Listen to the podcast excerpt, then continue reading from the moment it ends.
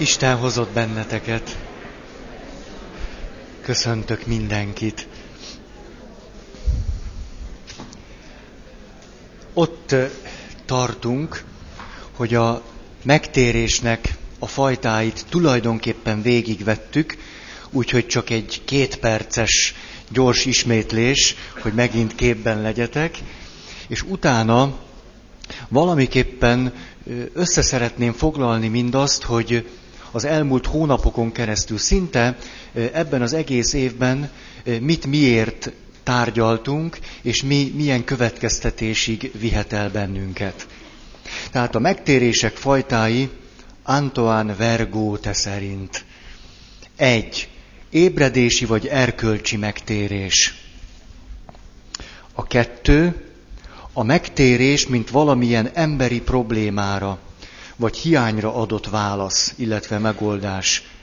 Ezt nevezte ő felcserélési megtérésnek. A harmadik folyamatos vagy progresszív megtérés.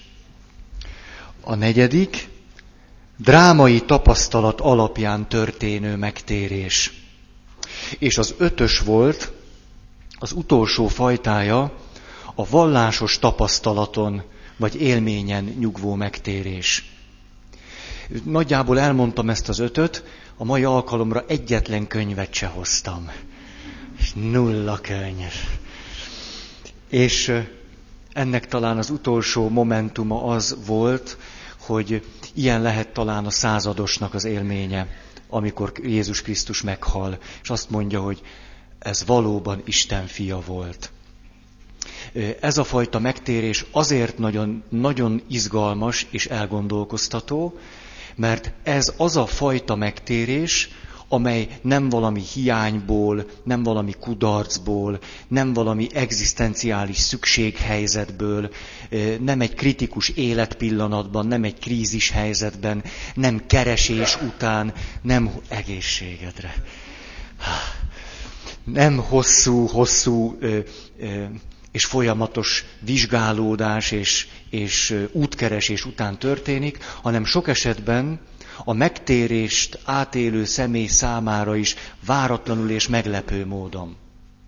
Ez tehát a megtérést, ez a formája mindenképp valami az ember voltunkból adódó normális jelenséggé teszi, vagy azáltal írhatjuk le. Mi történik a megtérés után? Ezt ígértem nektek, hogy erről néhány szót szólok. A megtérés után az újonnan fölismert, megvilágosodott fölismerések szembe fognak kerülni az érzések mély rétegeiből föltörő ellenállással. Erre utaltam már. Lehetetlen, hogy valaki egy komoly megtérés élményen átmenjen, és utána nem az énből, a tudatos világunkból, hanem sokkal mélyebbről. Az érzések mélyről és a tudatalattiból egy hatalmas ellenállás tör föl, amely megpróbál bennünket visszarendezni az addigi személyiség struktúrára, életminőségre, értékvilágra, értékrendre és a többire. Aztán a megtérésben átélt megkettőződés, vagyis hogy egyszerre élem magamat meg úgy, mint aki a megtérés után van, én már, már új ember vagyok, mindent új szemmel látok, újképpen értékelek, minden, minden valahogy máshova került, de közben nem vesztettem el a viszonyomat a régi nézőpontommal és élményvilágommal. És ez a kettő egyszerre van bennem jelen. És néha így élem meg, néha úgy. Néha pillanatokra visszacsúszok abba, hogy úgy látom, mint ahogy régen láttam a világot. Ez azt a gyanút keltette sokakban, lélektani szakemberekben, hogy azt mondják, hogy a megtérés, a vallásos megtérés pláne beteges dolog, patológiás jelenség. Mert a személyiségnek egy beteges megkettőződéséről van szó. Ezért azt patológiásnak vehetjük. Ezzel kapcsolatban azonban nagyon sok ellenérvünk lehet. Például az, hogy ez a megkettőződés egészen másfajta, mint minden patológiás személyiség hasadás, vagy megkettőződés, vagy személyiségen belüli ilyen nagyon nagy konfliktusok, mintha valakinek két énje volna, és ezek harcolnának egymással. Azért, mert itt ez a folyamat tudatos, világos. Nem az történik, hogy valamelyik most hát így, így mondanám, ez nem biztos, hogy lélektani szakember azt mondaná, hogy tökéletes, de hogy valamelyik én nem akarja elnyomni úgy a másikat, hogy arról az az, az én, amelyik el akarja nyomni ezt, ne vegyen tudomást. Tehát nem arról van szó, hogy itt az egyik el akarja folytani a másikat, az egyik megpróbálja eltüntetni a másikat, lehazudni, hogy az van az összes jelenségével együtt hanem a megtérés élményben épp az a megdöbbentő, hogy ez a kettő világosan tudatában van egymásnak. És az én, akár az egészséges, akár a, most így mondom, akár a, a régi én, nem akarja a másikat erőnek erejével meghazudtolni. Vagy azt mondani, hogy ez, ez, ez nem tudatosulhat hanem éppen az történik, hogy az új élmények nyomán merjük tudatosítani magunkkal azt, hogy kik voltunk régen, és kik vagyunk most, és tudatosítjuk ezt a szembenállást is, és hogy most mi történik velünk. Ez persze néha érzelmileg nagyon fölkavaró élményt jelenthet. De ezért nyugodtan mondhatjuk azt, hogy a megtérésben lévő megkettőződés élmény egyáltalán nem beteges, hanem nagyon is normális és természetes. Na most a megtérés után az ember képes a hitnézetek felől megkérdőjelezni önmagát. Vagyis képessé válunk az új önmagunk által megkérdőjelezni a régit. Akkor is, hogyha ez a régi én megkérdőjelezését jelent, és annak az elvesztésével együtt jár.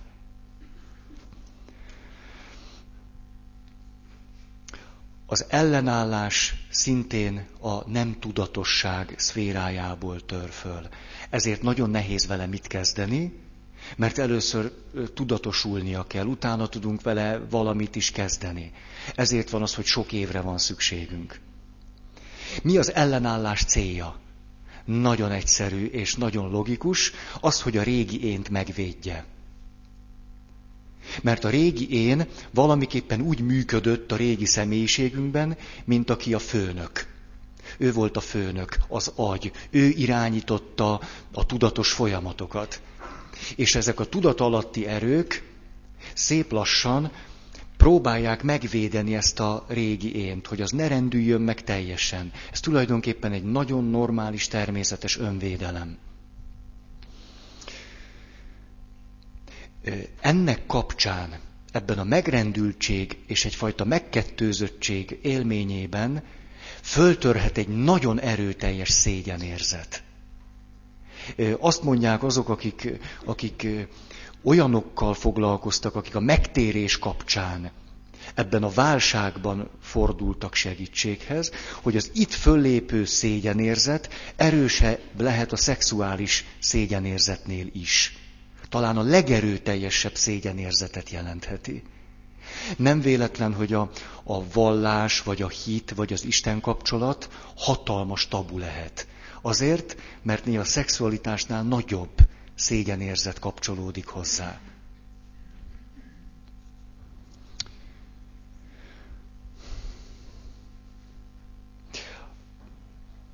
Az új én még gyönge, szeretné magába fogadni az összes olyan élményt és tapasztalatot, és meggyőződést, és világlátást, és életértelem kijelentést, amely a megtérésből fakad.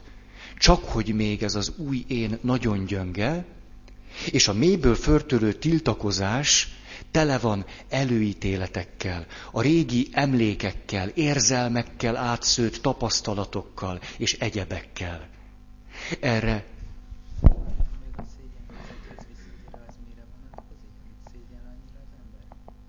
hogy mire vonatkozik a szégyenérzet.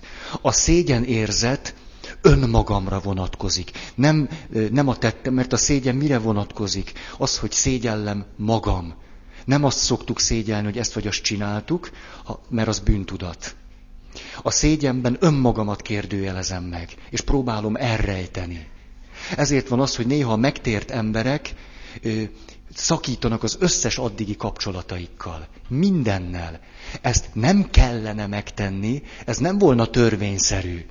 Ez a, a, az Isten minket szerető, hát miéből, hát magatartásából egyáltalán nem következik. Tehát ez Istennek nem egy direkt kívánsága, hogy a megtérésnek az a föltételete nyomorult, hogy elvágom az összes addigi kapcsolatod. Ez nem így megy, hanem ez a szégyenérzetből fakad. Egyfelől, másfelől esetleg a nagy vonzalomból. Ez így? Oké. Okay. Na, hogy ezek a régi tapasztalatok, a régi énhez kapcsolódó előítéletek, érzelmi ellenállások nagyon erőteljesek lehetnek. Mondhatjuk azt magunkról, hogy te jó ég, most mi, mi, mi csinálok én?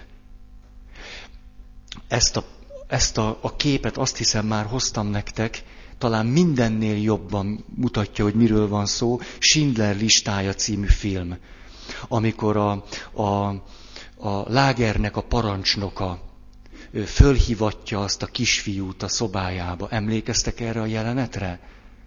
Egy, hát mondjuk így, hogy egy gazemberről van szó, egy elég furcsa én lakik ő benne. És fölhivatja ezt a, ezt a zsidó kisfiút, és a, a zsidó kisfiú valami, valami ö, olyasmit tesz, amit ő mindig és azonnal megszokott torolni. És természetesen a saját elképzelése szerint joga és lehetősége van bárkit megölni. És akkor az jut eszébe, hogy ő most jó lesz. Most ő kegyelmet ad. És egész váratlan módon azt mondja a fiúnak, hogy menjen. És a kisfiú megy le a lépcsőn, és ez a, ez a lágerparancsnok pedig belenéz a tükörbe. És a tükörben meglátja magát, ahogy egy olyan arcot vág, amilyen arcot nem szokott vágni. Valamiképpen az új én szembenéz vele a tükörből. Egy olyan valaki, aki képes kegyelmet adni egy másik embernek, és az életét megkimélni. És nézi magát a tükörben, na itt jön a, a, a régi tapasztalatból, énből, az érzelmeknek, az előítéleteknek a mérétegéből fakadó ellenállás. És kinyitja az ablakot, előveszi a pisztolyát, és hátba lövi a kisfiút, aki közben kiment az épületből, és megy el a háztól. Ebben a képben lehet talán legjobban összefoglalni azt, hogy mi is történik ilyenkor velünk. Hogy néha belenézünk a tükörbe, és azt mondjuk, ki, ki, ki lettem én? Ki vagyok én? Még ha ez az új én sokkal jobb is, mint a régi. De a régi tiltakozik.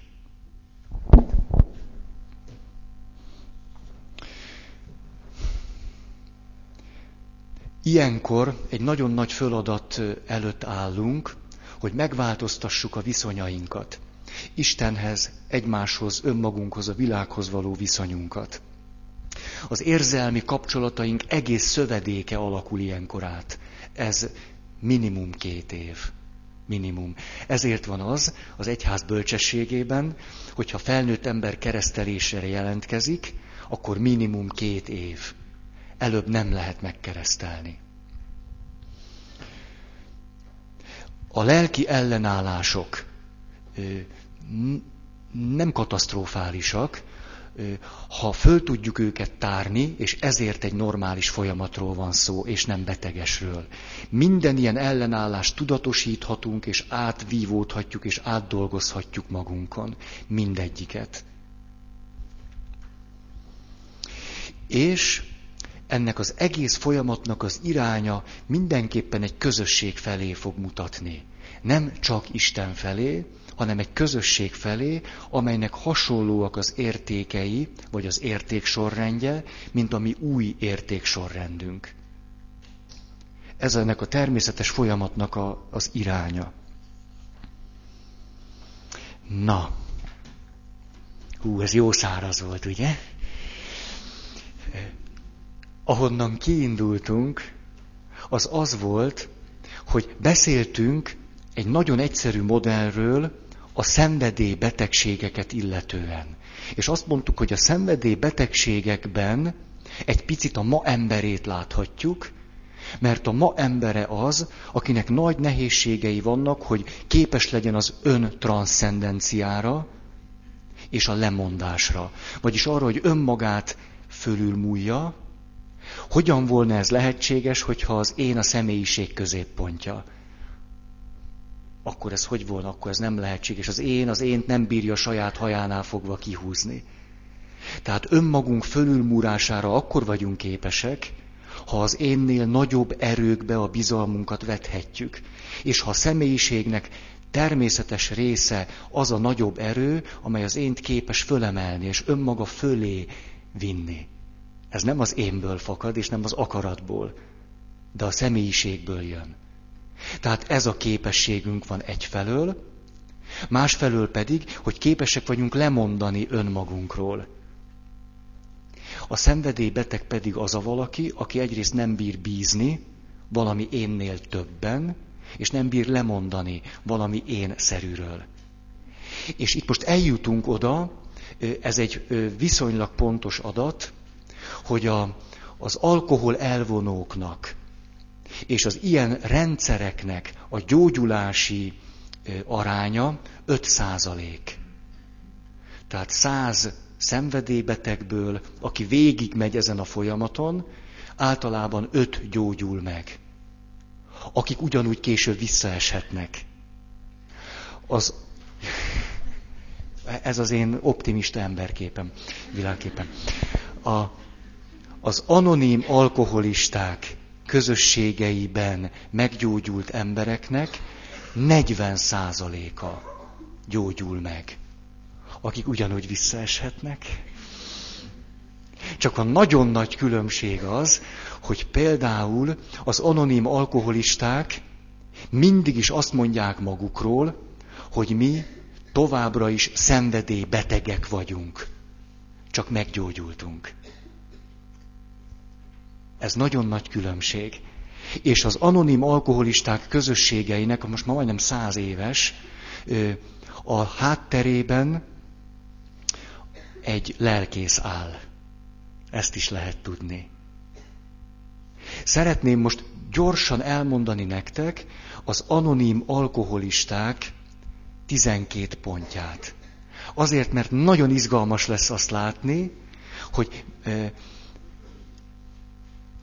bárkinek, aki szenvedélybeteg, anélkül, hogy ő neki kereszténynek vagy bárminek kellene lennie, mindaz a, az emberi adottság és lehetőség, ami a megtérésben rendelkezésünkre áll, hogyan segít a szenvedélybetegség legyőzésében.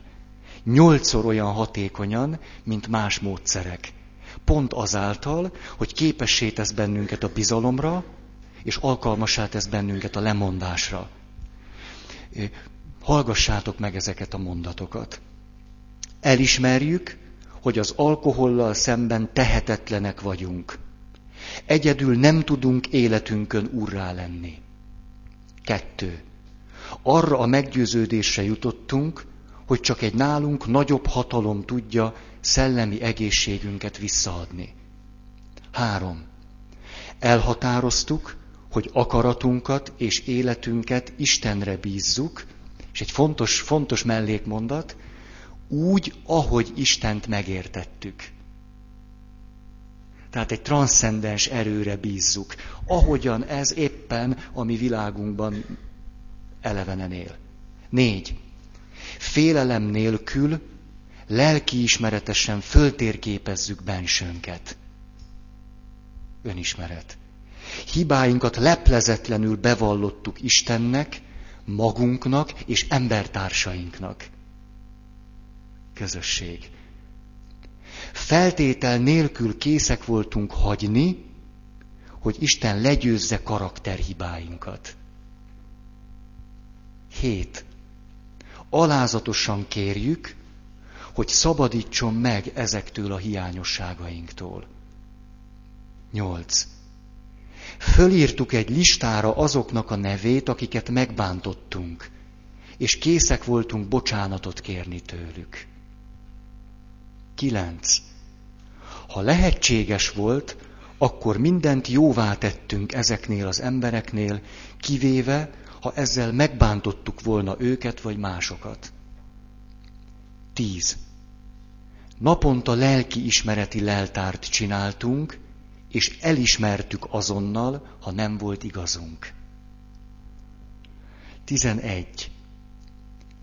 Imával és megfontolással kerestük a tudatos kapcsolat elmélyítését Istennel, ahogy őt megértettük. Vagyis ezzel a személyiségünkben is jelenlévő transzcendens erővel. Most, ha személytelenül fogalmazom meg. Kértük, engedje meg nekünk, hogy akaratát fölismerjük, és adjon erőt ennek teljesítéséhez. És 12. Miután ezeknek a lépéseknek segítségével egy belső ébredést éltünk meg, megpróbáltuk ezt az üzenetet a többi alkoholistának is továbbadni, és mindennapi életünket ezek szerint, az alapelvek szerint rendezni. Nagyon sajátosan egy, egy, egy mondjuk segített megtérés jellegű folyamatról van tehát itt szó, amelyet nem a megtérés vágya indít adott esetben, hanem az, hogy valaki már nem létezhet úgy, ahogy addig élt. 5-6? 5. Hibáinkat leplezetlenül bevallottuk Istennek, magunknak és embertársainknak. És hat, föltétel nélkül készek voltunk hagyni, hogy Isten legyőzze karakterhibáinkat.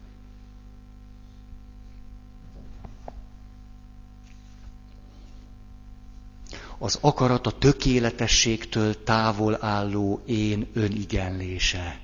Emlékeztek? Ez nagyon egybevág ezzel a dologgal. Na, most valamiképpen összeraktunk egy képet, hogy lássuk, hogy a megtérés, mint vallási folyamat, és mint emberi folyamat, mint a személyiségben lejátszódó folyamat, mennyire természetes és normális. Most a következő három lépéssel szeretnék vállalkozni, mert mindaz, amit eddig elmondtunk, valójában hihetetlenül közel vitt minket ahhoz, hogy tudatosan reflektáljunk arra, hogy milyen az ember képünk. Mert úgy tűnik, hogy például az anonim alkoholisták, amikor kimondják ezeket a kijelentéseiket, ebben radikálisan megfogalmaznak egy önmagukról alkotott képet. És ez nem egyenlő azzal az emberképpel, amelyet az, a szenvedélybetegségben állítottak magukról. A megtért ember emberképpen nem egyenlő azzal, mint amit előtte az emberről gondolt, vagy önmagáról vallott. És egészségedre. Ehhez pedig a következőt csinálnánk. Csak utalásszerűen elmondanám a tudománynak, vagy a tudományos emberképnek azokat a pontjait, amelyekben általában a tudomány egyetért akkor, amikor az emberről beszél. Ezt csak épp, hogy el fogom mondani. Utána összehasonlítanánk a Rogersi emberképet a biblikus teológiai emberképpel, és végül fölvázolnám nektek a biblikus teológiai emberképnek azokat a vonatkozásait, amelyek minden keresztény emberre jellemzőek. Vagyis a katolikus protestáns ortodox teológia által is közös pontjai az emberről alkotott képnek. Szerintem ez izgalmas. Ugye? És akkor látni fogjuk azt, hogy egyrészt vannak közös pontok a tudomány által kijelentett emberkép, a Rogersi emberkép és a biblikus teológiai emberkép között. De, de, de, de, a biblikus teológiai emberkép gyökerében más, és jellegzetességeiben is olyan vonásokat tartalmaz, amely a jelenlegi tudományos emberképben nincs meg. És ezzel szeretném azt ábrázolni, hogy Rogers valahol a kettő között van. Ugye teológus végzettsége van. Tehát ő valamiképpen a gyökereit innen hozza. De az a kép, amit megfogalmaz, azt őt a tapasztalatból szűri le, ezért tudományosnak nevezhetjük. Tehát így három állomást fogunk látni. És el fogunk oda jutni, legalábbis ez a célom, hogy lássuk, hogy a biblikus teológiai emberkép az mennyire megfelel az embernek. És hogy az a fajta tudományos emberkép pedig, miközben nagyon helyes állításokat tesz, mintha hiányozna belőle ez és az, és mintha nem volna eléggé megalapozott. Pont azért, mert csak tudományos megalapozottsága van. Na, előtte egy játékra szeretnélek benneteket kérni, de ez komoly. Nagyon. Minél jobban belementek, annál nagyobb tanulsága lesz számotokra. Azt szeretném tőletek kérni, hogy még mielőtt bármiféle emberképről beszélnék, hát csukjátok be a szemeteket, még nem kell, majd csak mikor, mikor mondom, hogy most, non-direktíven, szóval mondjuk legalábbis nem muszáj, hogy becsukjátok, csak képzeljetek el magatok előtt egy papírlapot, a kezetekben egy tollat, vagy ceruzát, és rajzoljátok le azt a képet, amire azt mondjátok, hogy ez vagyok én, mint ember. Hogy hogyan látod magad. Jó, ezt meg, érdemes megcsinálni. Nagyon, nagyon, mert majd e kép, meg a biblikus teológiai emberkép összehasonlítása nagyon sok tanulsággal fog járni. Tehát akkor arra kérnélek titeket, hogy csináltok, amit akartok, de én minden esetre egy fél percig csöndbe fogok maradni. És képzeletben rajzoljátok le magatokat, ahogyan magatokról van egy képetek, hogy így nézek én ki, mint ember. És ettől vagyok én ember, hogy így nézek ki.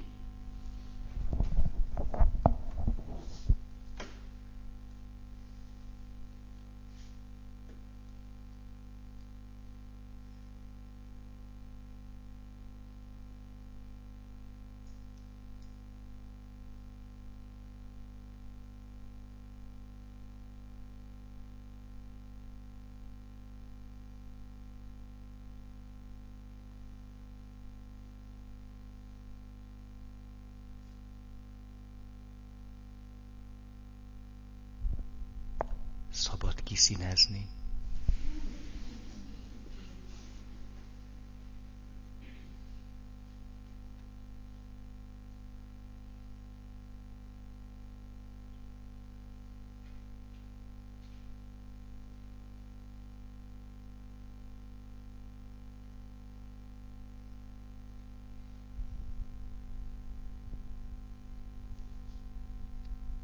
Köszönöm szépen. Hú, olyan szépen néztek ki. Komolyan. Hú. Akkor csak lassan kezdek hangosabb lenni. Már akik elaludtak, hogy azok ne, ne éljenek át valami traumát. A, a tudományos emberképet épp csak el fogom mondani, mert nagyon szép kijelentései vannak, de én nem tartom annyira izgalmasnak. Egy az ember öntudatos, racionális lény. Kettő. Az embernek szabadsága van arra, hogy tudatosítsa önmagához, környezetéhez való viszonyát. Hogy tudatosítsa, hogyan kell cselekednie, és hogy fölismerje, nem mindig tud úgy cselekedni, ahogy akar. Három. Öntudatunk, tudatosságunk által Számot tudunk adni önmagunkról. Négy. Az emberi értelem föladata az, hogy a természet törvényeinek megismerése által társadalmi és erkölcsi törvényeket hozzon, amelyek által a világot befolyásolni tudja. 5. az ember önmagát teljesítményei által valósítja meg.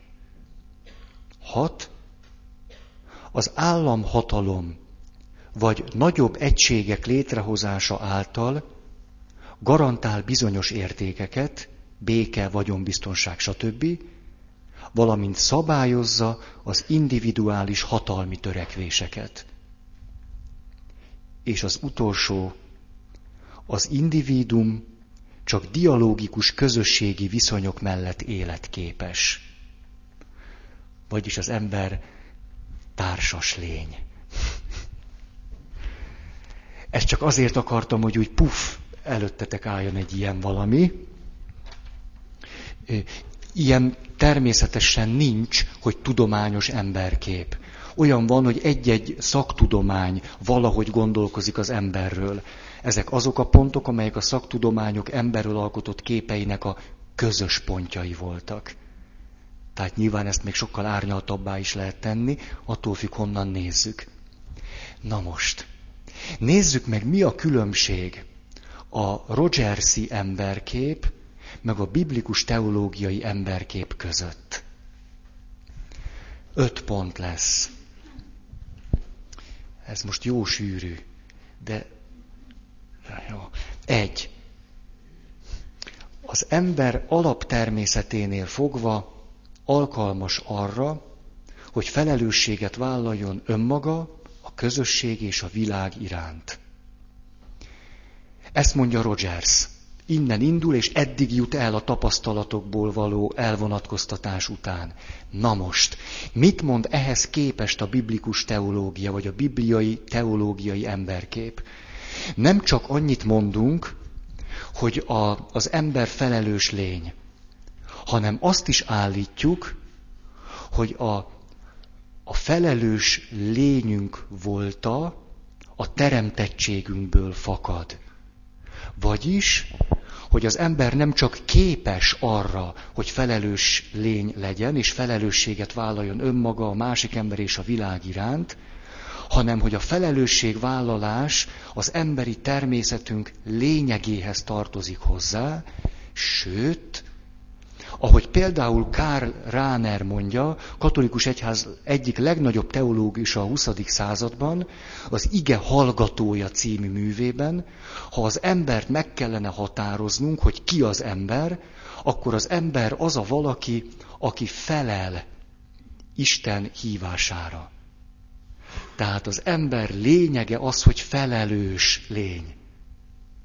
Vagyis, hogy az ember lényege az, hogy a teremtettségünkből adódóan Isten megszólított bennünket, és amikor mi megszülettünk, a születésünktől kezdve, nem az, a foganásunktól kezdve megszólítottak vagyunk, és az ember voltunk azáltal tud kibontakozni, hogy erre a megszólításra válaszolunk, felelünk. Tehát itt a felelősség nem csak erkölcsi értelemben jelentős, hanem egyáltalán az emberi létezésnek a lényegét fejezi ki. Hogy valakinek válaszadásra tartozunk. Valaki megszólított bennünket, és felelnünk kéne erre a megszólításra. Ebből nyilván levezethetjük a, a közösségi megszólítottságunkat is, természetesen. Mert a többi ember is teremtett lény, és ők is megszólítanak bennünket. Tehát, mint Isten és a másik ember a világ által megszólítottak vagyunk, és itt jön egy nagyon fontos mondat. Ezt a felelősségét az ember nem tudja lerakni. Hát ha az ember voltunkhoz éppen ez tartozik lényegileg hozzá, hogy felelősek vagyunk, akkor ez lerakhatatlan. Ha valaki ezt a felelős voltát megpróbálja lerakni, akkor kiesik az ember voltából. Erre mondja a biblikus teológiai szemlélet, hogy ez a bűn, ami nem föltétlen erkölcsi értelmet jelent, vagy tartalmat takar. Erről beszéltünk. Tehát, hogy Ráner mondja, az ember épp azáltal ember, hogy Isten megszólítására, másik ember világ megszólítására válaszol és felel. Böszörményi Nagy Iván, aki na, családterapeuta, annak egy nagy-nagy atyamestere. Az amerikai Egyesült Államokban természetesen magyar származású. És nagyon sokat tanult, amikor ő kialakította a maga emberképét, amely által tudott családokat segíteni, Martin Bubertől. Martin Buber pedig egy haszid zsidó rabbi, akinek nagyon határozottan biblikus teológiai emberképe van. És Böszörményi Nagy Iván a következőt mondja, zseniális ez a szempont. Azt mondja, hogy a ma embere úgy gondolkozik, hogy születésünktől adva van a szabadságunk, tudományok emberképe. Tehát a születésünktől fogva megvan a szabadságunk arra, hogy a szabadságból kiindulva döntsünk, hogy milyen és mikor és hogyan vállalunk felelősséget. Hogyan éljük a tudatos életünket. Ugye ez a tudományos emberkép. És Böszörményi Nagy Iván azt mondja, nem teológusként, lélektani szakemberként, hogy ez tévedés így. Mert a felelősségünk megelőzi a szabadságunkat. Mert minden ember, aki erre a világra születik, föl van szólítva arra, hogy válaszoljon. Arra a kihívásra, hogy ebben a világban él. A saját ember volt egy kihívást jelent neki, és erre neki, ha tetszik, ha ameddig ember, válaszolnia kell. Tehát a felelősség megelőzi a szabadságot. Éppen, hogy a felelősségünket fölismerve jutunk el oda, hogy fölismerjük, hogy szabadon dönthetünk. Afelől, hogy ezt a felelősséget hogyan vállaljuk magunkra. A felelősség tehát előbb van, mint a szabadság. És ennek a, az emberképnek nyomán családoknak lehet segíteni akik azt mondják, hogy előbb van a szabadság, és előbb van a jogom a szabadsághoz. Egy kisgyerek azonban, mikor megszületik, nem dönthet a létezése felől, mert azt kapta. Egyszerűen ebben a helyzetben találja magát. És ez az ember voltunkhoz alapvetően hozzátartozik. Ezért nem indulhatunk ki a szabadságból, hanem a felelősségből kell kiindulni. Ami ugye egy család gondozásban az egymás iránti felelősséget jelenti. Ez ugye gyökerében más. Egész másképp fogok közelíteni hozzád, ha ezt gondolom, hogy én meg vagyok szólítva te általad. Pusztán azáltal, hogy te vagy, nem azáltal, hogy szólsz hozzám. Dehogy azáltal. Azáltal, hogy te létezel, engem megszólítottál.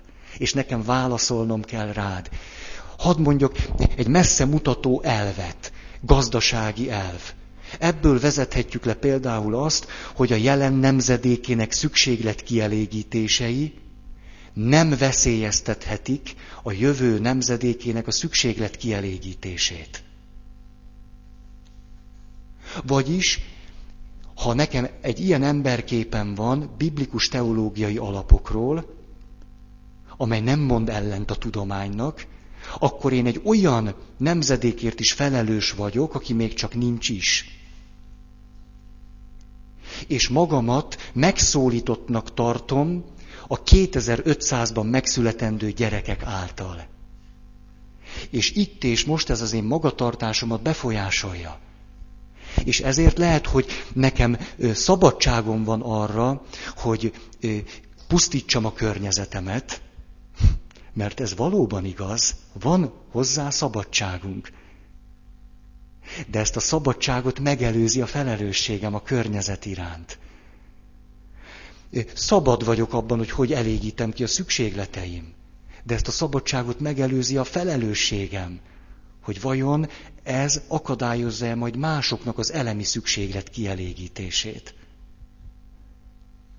Egy ilyen emberkép gyökerében más magatartást fog magával hozni. És azt gondolom, hogy itt a, az egyházak, nem csak mert ökumenikus imahét van. Tehát most az egyházak hatalmas, hatalmas, hát nem is tudom, tudásnak a birtokában vannak. Ha mi ezt markánsan tudnánk képviselni, akkor újból meg tudnánk alapozni a, a, az emberiség megrendült, nem is tudom én miért. Honnan vezetti ma le a, a, a tudományos emberképből kiinduló bárki, egyes ember vagy, vagy intézmény azt, hogy eh, hogyan vállaljunk felesé, felelősséget a következő generációkért. Ha valaki egy biblikus teológiai emberképből indul ki, ez számára Istenből és a kinyilatkoztatásból megalapozott. Mert akkor ebbe veti a bizalmát, és ez alapján tud élni.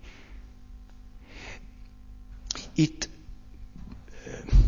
nem biztos, hogy ez most nagyon bölcs dolog, hogy, hogy idehozom ezt a szempontot, de talán pont most ide kellene, hogy ezért az abortussal kapcsolatos egyházi állásfoglalás mindig is olyan lesz, amilyen lesz. Mert azt gondoljuk, hogy a megfogant élet megszólít bennünket.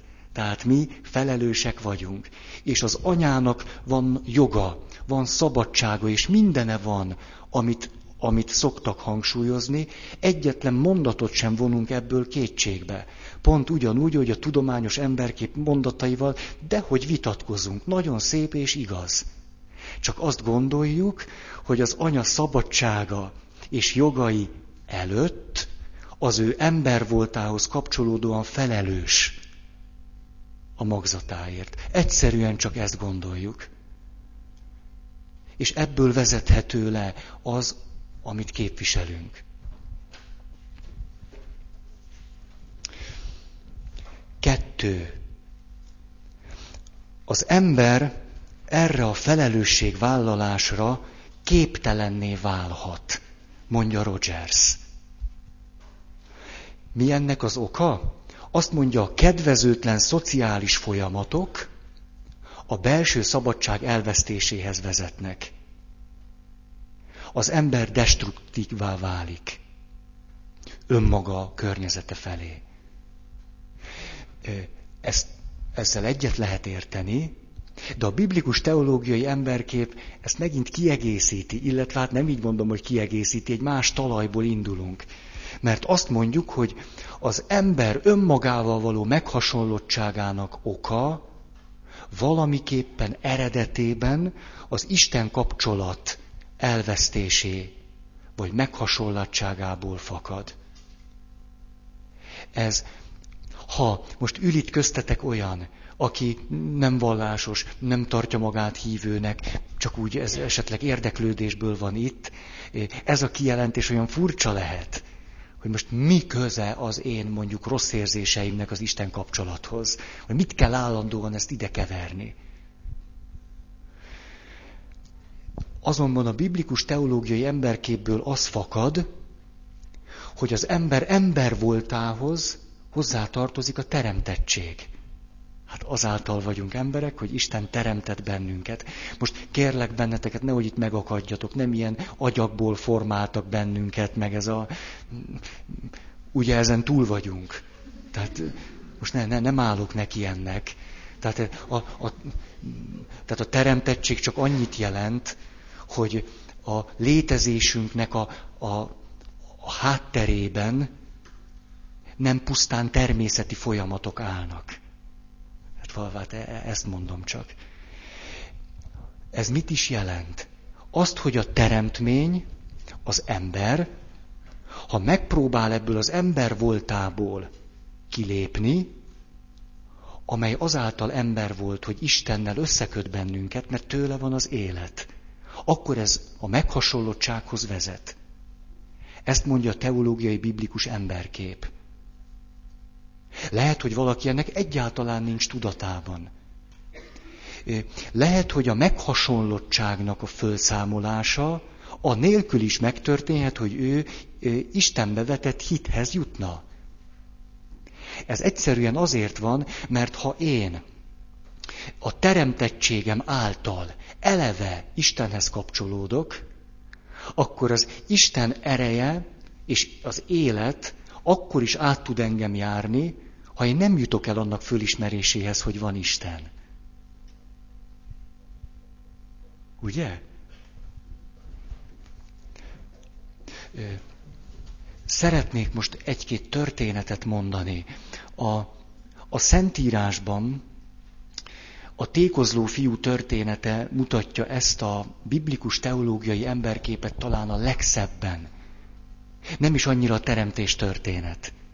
Mert abban ott van a fiatalember, aki súlyos bűnöket követ el, ezért erkölcsi válságba kerül, az erkölcsi válság fokozódik, egzisztenciális válság lesz belőle, nem éhezik, ez egzisztenciális válság. Éhezik, és a következőt mondja, visszamegyek apámhoz, és beismerem előtte, hogy bűnt követtem el ellene meg Isten ellen, és kérem tőle azt, hogy fogadjon béresei közé. Azért, mert nem vagyok többé méltó, hogy az ő fia legyek. Ugye ez a gondolata a tékozló fiúnak. És a történet gyönyörűsége abban van, hogy amikor a fiú az apa elé áll, és azt mondja, apám, nem vagyok méltó arra, hogy fiad legyek, hanem csak béresként fogadj el engem, akkor az apa azt mondja, fiacskám, ez lehetetlen. Te nem tudsz nem a fiam lenni. Ezért vágjuk le az állatot, a hízlalt borjút, gyűrűt az ujjára, kabátot a hátára, sarut a lábára, és nagy dínom dánom. Vagyis ebben az van benne, hogy az ember, ha akarná sem tudna megszüntetni az Istenhez fűződő viszonyát.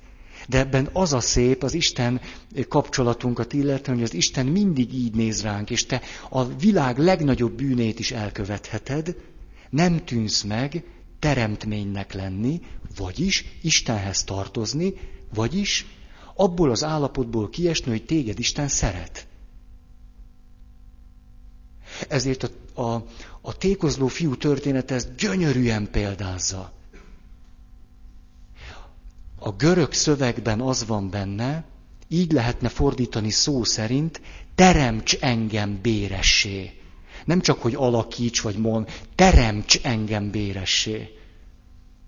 És az apa azt mondja, ez lehetetlen. A teremtettség megtörtént, és te Istenhez tartozol. A Ugye ugyanezt a képet mondja el Jézus a szőlőtő szőlővesző hasonlattal. Én vagyok a szőlőtő, ti a szőlőveszők. Legfőjebb annyit tehetünk, hogy nem hozunk termést. Tehát ha nem akarunk a szőlőtőhöz kapcsolódni, akkor az az élet, ami onnan jön, az nem áramlik belénk. A szőlőveszőbe és szép lassan elszáradunk. Legfőjebb ennyit tehetünk. Karl Barth, a 20. század egyik legnagyobb protestáns teológusa, Bart Károly, nem magyar, csak így szoktuk mondani, azt mondta, az ember folyamatos kísérletet tesz, hogy új teremtést csináljon. Ám ezzel egy valamit ér el, tönkreteszi az életét nem vagyunk képesek új teremtést alkotni, mert mi teremtettünk meg, mondja a teológus bibliai emberkép. Ezért legfőjebb a saját életünket, meg másokét, meg a világot tehetjük tönkre. Ez ugye egy hasonlattal élve azt jelenti, hogy mondjuk, ha én megszületek, és azt mondom, hogy én az apámat soha többé nem vagyok hajlandó látni mert egy gazember. Ilyen és ilyen bűnöket követett el ellenem, stb. stb. stb. Meg tudom-e szüntetni azt a viszonyt, ami köztünk van? A viszonynak az alapját. Nem. Mert ő az apám marad, ha tetszik, ha nem.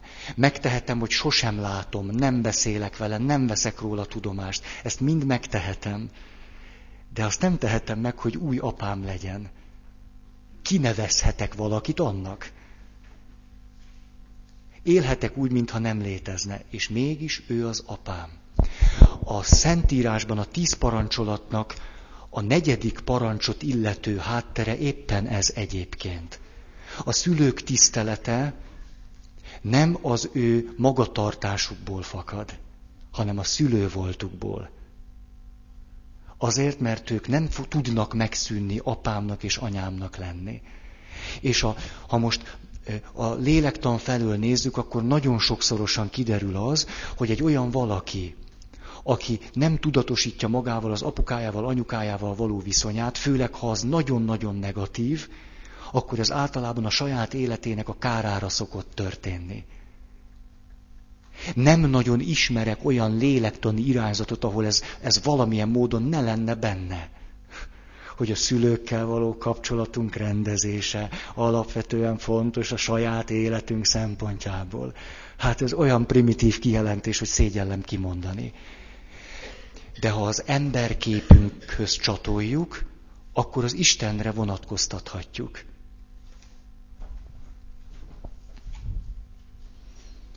A harmadik pont.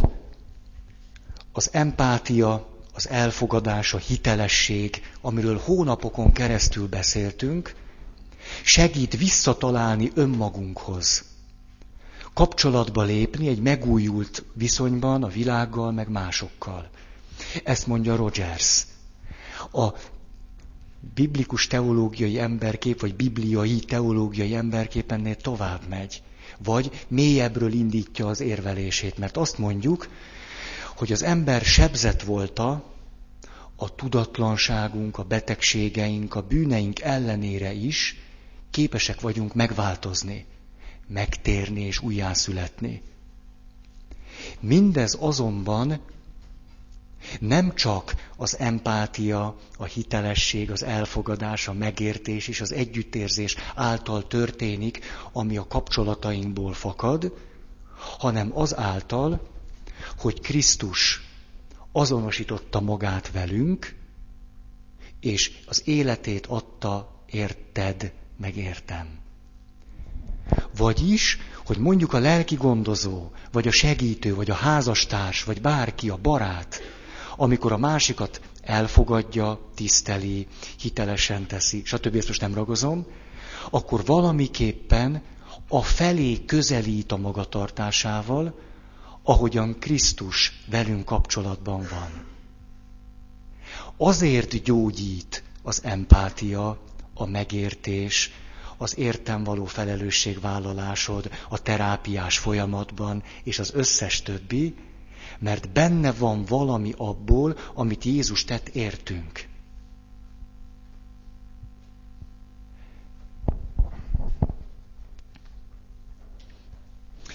Ugye ide lehetne azt kapcsolni, hogy tehát a személyiségnek a középpontja nem az én. Mert a megváltozás nem innen történik. A személyiség középpontja, most biblikus teológiai kijelentést teszek, Krisztus. Nekem ő az én személyiségem középpontja. A személyiségem középpontjának Krisztus arca van. Az én átalakulása és az én újjászületésem ebből a középpontból történik. Ezt pedig a keresztségben látjuk megtörténni. Ugye a keresztségben Krisztust öltjük magunkra, ezt szoktuk mondani. Vagyis látjuk azt, amikor a tükörbe nézünk, hogy Krisztus néz vissza. Valójában erről van szó. Ha rád nézek, Krisztus néz vissza. És ez meghatározza veled való kapcsolatomat.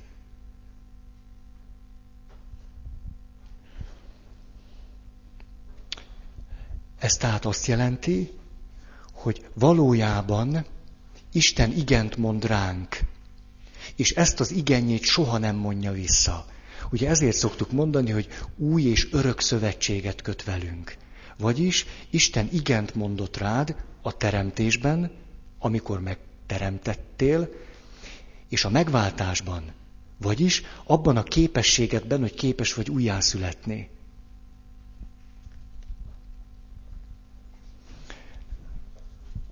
ennek a közösség vállalásnak az Isten részéről nagyon-nagyon szép példája éppen a két héttel, vagy egy héttel, nem is tudom, ezelőtti evangélium, meg ünnep, Jézus Krisztus megkeresztelkedése. Hogy ő ez egy nagyon szép kép, nincs bűne, nekünk meg van. Mi bemerítkezünk a Jordánba, hogy ezzel kifejezzük a vágyunkat, hogy szeretnénk ö, megszüntetni a saját töredékes emberi voltunkat, és újjászületni, és fölvenni a kapcsolatot Istennel. És akkor jön Jézus, akinek nincs bűne, akinek az Isten kapcsolata nem töredékes, aki nem sebzett és nem beteg, aki nem tudatlan, és belemerítkezik a Jordánba. Ennek hatalmas ereje van, alámerül abba a világba, amely a mi világunk. A mi sebzettségünk, betegségünk, tudatlanságunk, mindennek a világa. Ugye ezt egyetlen mondatban úgy lehetne összefoglalni, hogy mi a saját, így mondom most ilyen klasszikus képben, mi belemossuk a szennyünket a Jordán folyóba, ő meg ezt magára veszi. Ő nem lemossa magáról a szennyet, hanem azt magára veszi. Tehát amikor mondjuk én papként beszélgetek bárkivel, akkor én nem azért igyekszem empatikus lenni, megértő és elfogadó, mert nem tudom, annyira hiteles nekem Rogers, olyan szimpatikus. Vagy azért, mert kipihentem magam előző nap, és most van hozzá erőm. Vagy nem azért, mert egy ilyen pasi vagyok, és úgy, úgy kedvem, kedvem, valahogy hogy örömet okoz ez. Hanem nagyon mélyről megalapozott. Ezért van az, hogy te valóban, ha én jól csinálom, te valóban lehetsz a világ legnagyobb gazembere. Én nekem veled szemben Krisztusnak ezt a magatartását kell képviselni. Te rád, rám teheted a bűneidet, és én nem utasítlak el. Belemerítkezem a te életedbe, és magamra veszem ezt. Hát az más kérdés, hogy utána passzolom fölfelé. Mert a, tudjátok, ki akar annyi piszokkal élni. De, de ezt a fajta, hát reményem szerint való elfogadást, meg együttérzést, meg mindent Krisztusból tudom levezetni. Máshonnan, ha ebből a, a, a, a tudományos, nem tudom mi milyen emberképből kéne, hát én nem tudom. Nem tudom, hogy az, nekem nem menne azt tuti. Ugye, akkor van az, hogy hát akkor vannak ilyen, ilyen emberek, azok, az a mániájuk, hogy szeretik a másikat. Ugye, mindenki szabadon dönthet, hogy ő szereti a másikat, vagy nem szereti. És akkor vannak papok, mert azok meg úgy szeretik, vagy, hát, vagy úgy csinálnak. Legalább.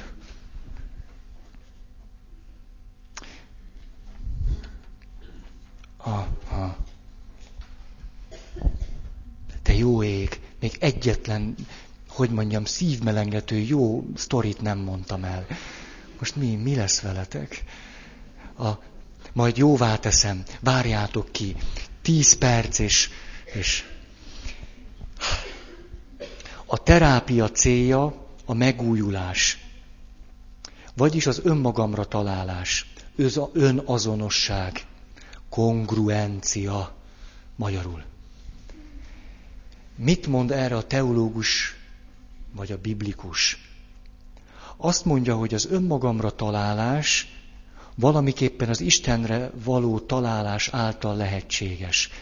Ennek lehet útja az is, hogy te vagy a közvetítő. Tehát nyilvánvaló, hogy egy, egy mély emberi viszonynak az átélése elsegíthet engem az Istenre találáshoz. Ez nem föltétlen kell, hogy közvetlenül történjen. Ez tesz engem képessé egy új minőség kialakítására. Ezért mondhatjuk azt, hogy ha ebből az emberképből kiindulva, hogyha megrendül az Isten kapcsolat, akkor az összes többi kapcsolat is veszélyeztetetté válik. Erre szokták mondani azt a képet, hogy van a pók meg a hálója. Ismeritek ezt? hogy a pók hálója egy gyönyörű szép rendszer, egy fantasztikus, lenyűgöző szövedék.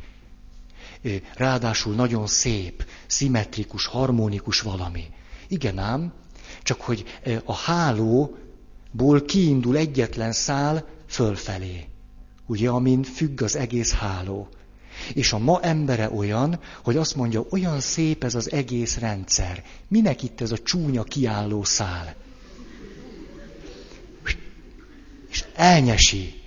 És ettől az egész összezuhan. Elég primitív, vagy most miért? Jó, lehet, hogy gagyi volt. Jó. Miért csak nekem tetszik? Jó, nem, akkor én primitív vagyok. Szóval ezért, hogy mondjam, olyan nagyon óvatos vagyok azzal a folyamattal, ami ma történik. Nem állok be azoknak a sorába, akik azt mondják, a világ egyre rosszabb, és szörnyűködjünk egyre hangosabban. Ezt nem.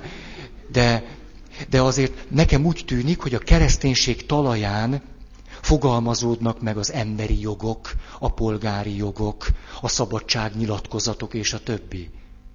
De az ember már elnyírta többé-kevésbé ezt az egyetlen szálat, és most lassan kezdjük azt átélni, hogy mit jelent, amikor az egész összegubancolódik. Nekem ilyen élményem van, nektek nem?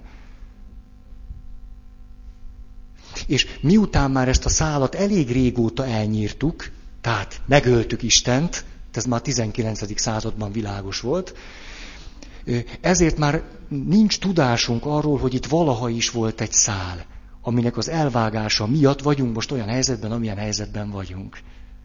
Tehát, ha én a ma emberéhez kell, hogy szóljak, ez egy nagyon nehéz helyzet, mert a gubancról nagyon szívesen beszélgetünk, de azt mondja, hogy nincs ilyen szám, miről beszélek én. Hát ez hülyeség. Azzal semmit se kell csinálni, szépen ki kell húzogatni ezt az izét. Csak nem tudom, hogy csináljam. Én e- ezen egy szálon keresztül tudom, hogy csináljam. De úgy egyébként meg nem tudom. És azt nem látom, hogy a, a világból ezt valaki tudná.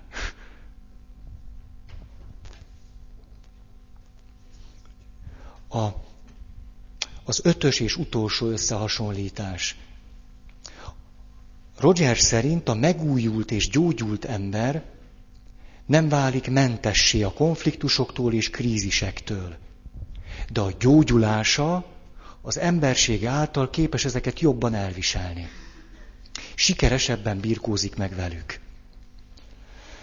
A teológiai biblius, biblikus emberkép szerint a megváltott és megtért embert is éri krízisek.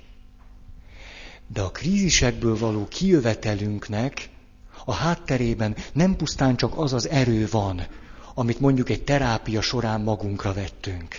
Nem csak az az erő van, amit az emberekkel való kapcsolatunk által magunkba gyűjtöttünk, hogy na, végre volt valaki, aki hajlandó minket elfogadni, meg szeretni, hanem ez az erő Istenből fakad.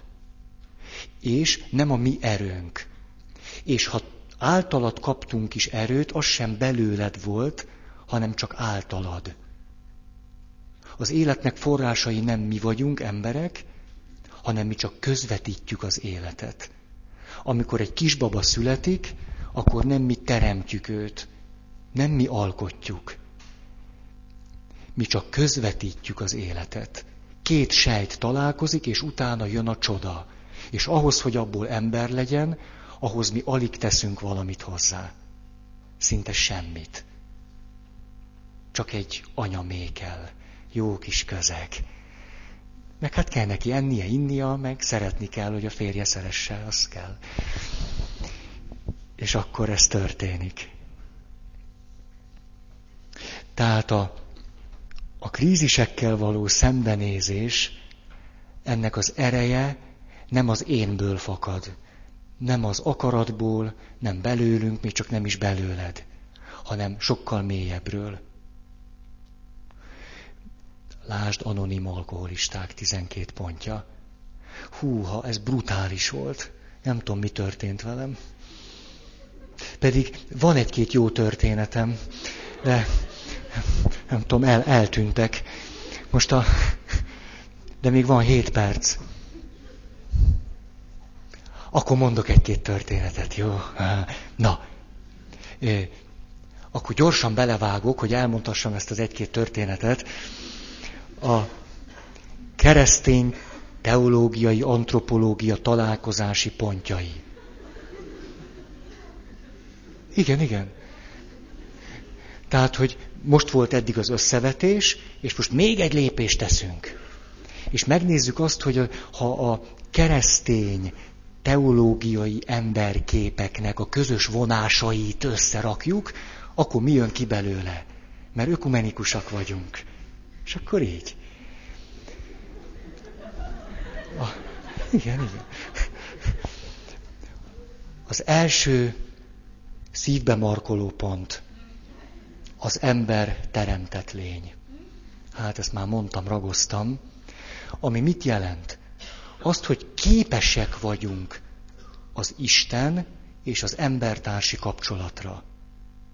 Ugye azért ez egy másfajta emberkép. Ha elmész egy pszichológushoz, akkor nem lehetsz benne biztos, hogy ő föltételezi-e rólad azt, hogy képes vagy kapcsolatba kerülni Istennel. A pap ezt föltételezi. Hát mégiscsak.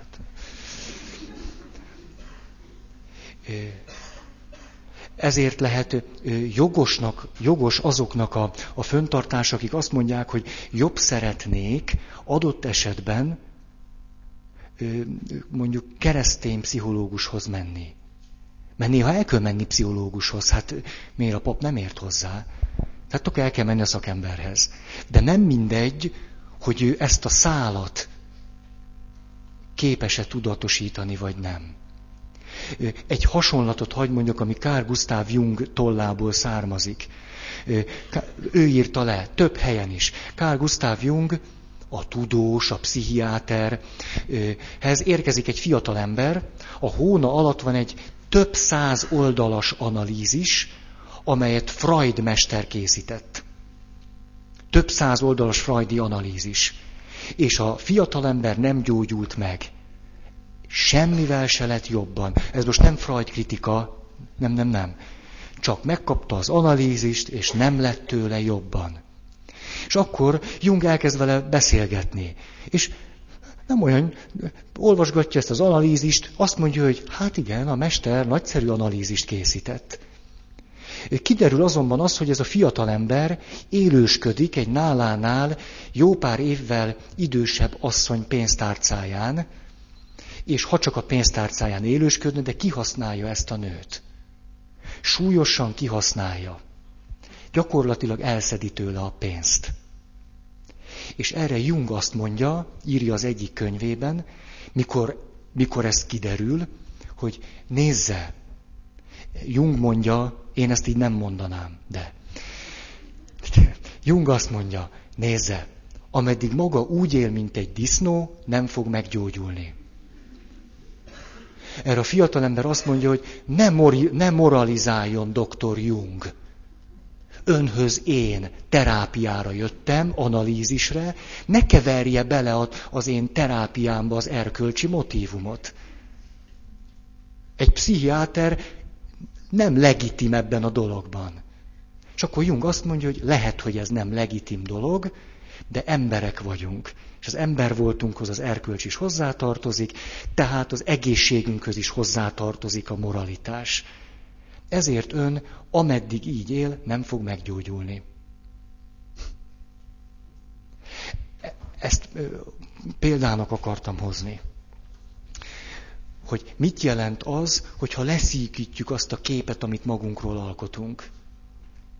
Ezért lehetséges az, hogy valaki éveken keresztül a legjobb terápiára is járhat. De ha az az emberkép, amit a terapeuta képvisel, ezt persze én mondom így, nem a teljes, akkor lehet, hogy pont az marad ki, ahol a gyökér van.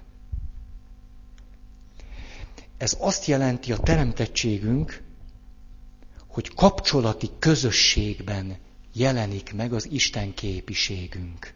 Jaj, jaj, jaj, jaj, jaj. Nagyon egyszerűen azt jelenti, hogy Isten a saját képére és hasonlatosságára teremtett minket férfinak és nőnek. Nőnek és férfinak. Ha, mostantól kezdve így mondom. De jó, ez tetszik. A, tudjátok, eh, van egy zsidó teológiai irányzat, amely azt tanítja, azért ezek a rabbik tudnak valamit, hogy azért teremtette az Úristen utoljára az asszonyt, mert a tökéletlenből a tökéletes felé haladt. És ezért a, hát ugye, teremtmények, ember és a nő. És a... Most... Oké? Okay. Jó? Ez bejön, ugye? és a... Szóval ez azt jelenti, hogy Isten képiségünk az nem az egy ember önmagában, hanem a férfi és a nő. Tessék? A, a nő és a férfi, Isten.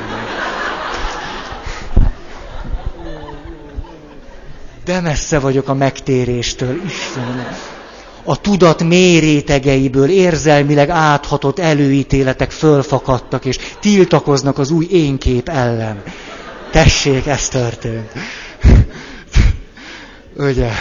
Tehát az akarat kevés. Ugye? Hiába a jó szándék. Az ember megváltásra szorul, és önmaga képtelen rá. Na, tehát ez nem csak azt jelenti, hogy az önmagunkról alkotott képben, ha férfi vagyok, ott kéne szerepelni egy nőnek is. Jajaj. A...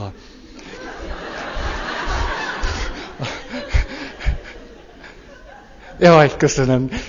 Teri azt mondta, hogy ezt nem lehetett másképp mondani. Szerintem se ezt. ezt nem. Tehát ott kéne. És ez pedig hogyha a, a Szentírást vesszük tovább, akkor nyilvánvalóan nem csak annyit jelent, hogy az ember, a férfi és a nő együtt, hanem az ember úgy ember, hogy ember és egy másik ember. Káin és Ábel története ezt példázza rögtön Ádám és Éva konfliktusa után. Amit ugye ezt olyan sokszor hangsúlyoztam nektek, hogy, hogy a, ha az... Na, most megállok amikor lerajzoltátok magatokat, hány embert rajzoltatok? Kettőt? De jó, oda nézzetek. Ez azt jelenti, hogy ha a bibliai, teológiai emberképből indulunk ki, akkor amikor önmagamat rajzolom, nem rajzolhatom csak magamat. Ez akkor hamis mert legalább oda kellene rajzolnom mondjuk Krisztust a, a szívembe, vagy, vagy a feleségemet, ahogy fogjuk egymás kezét, vagy a gyerekeket, a családot, mert a velük való viszonyban vagyok az, aki vagyok. Nem így van, ugye Eszter? Ez, ez bejön neked. Kettőt rajzoltál? Eszter is kettőt, kettőt. A, ha, Na hát, de jó helyre jöttem. A... Hí, elment az idő. Mondhatok még egy szép történetet? A... Egy 96 éves néni, aki nemrég halt meg. A... De szép történet. A... Hát jó, hát mit csináljak, ha ilyen a lelkem? De a, a 96 éves nénihez jártam a, az idősek otthonába, 9 éve ismerem őt. Ő az, aki 58 évig dolgozott egy munkahelyen. Na ez durva, nem? 58, ilyet papok tudnak manapság csak csinálni. Tehát 58 éve pap, az szép.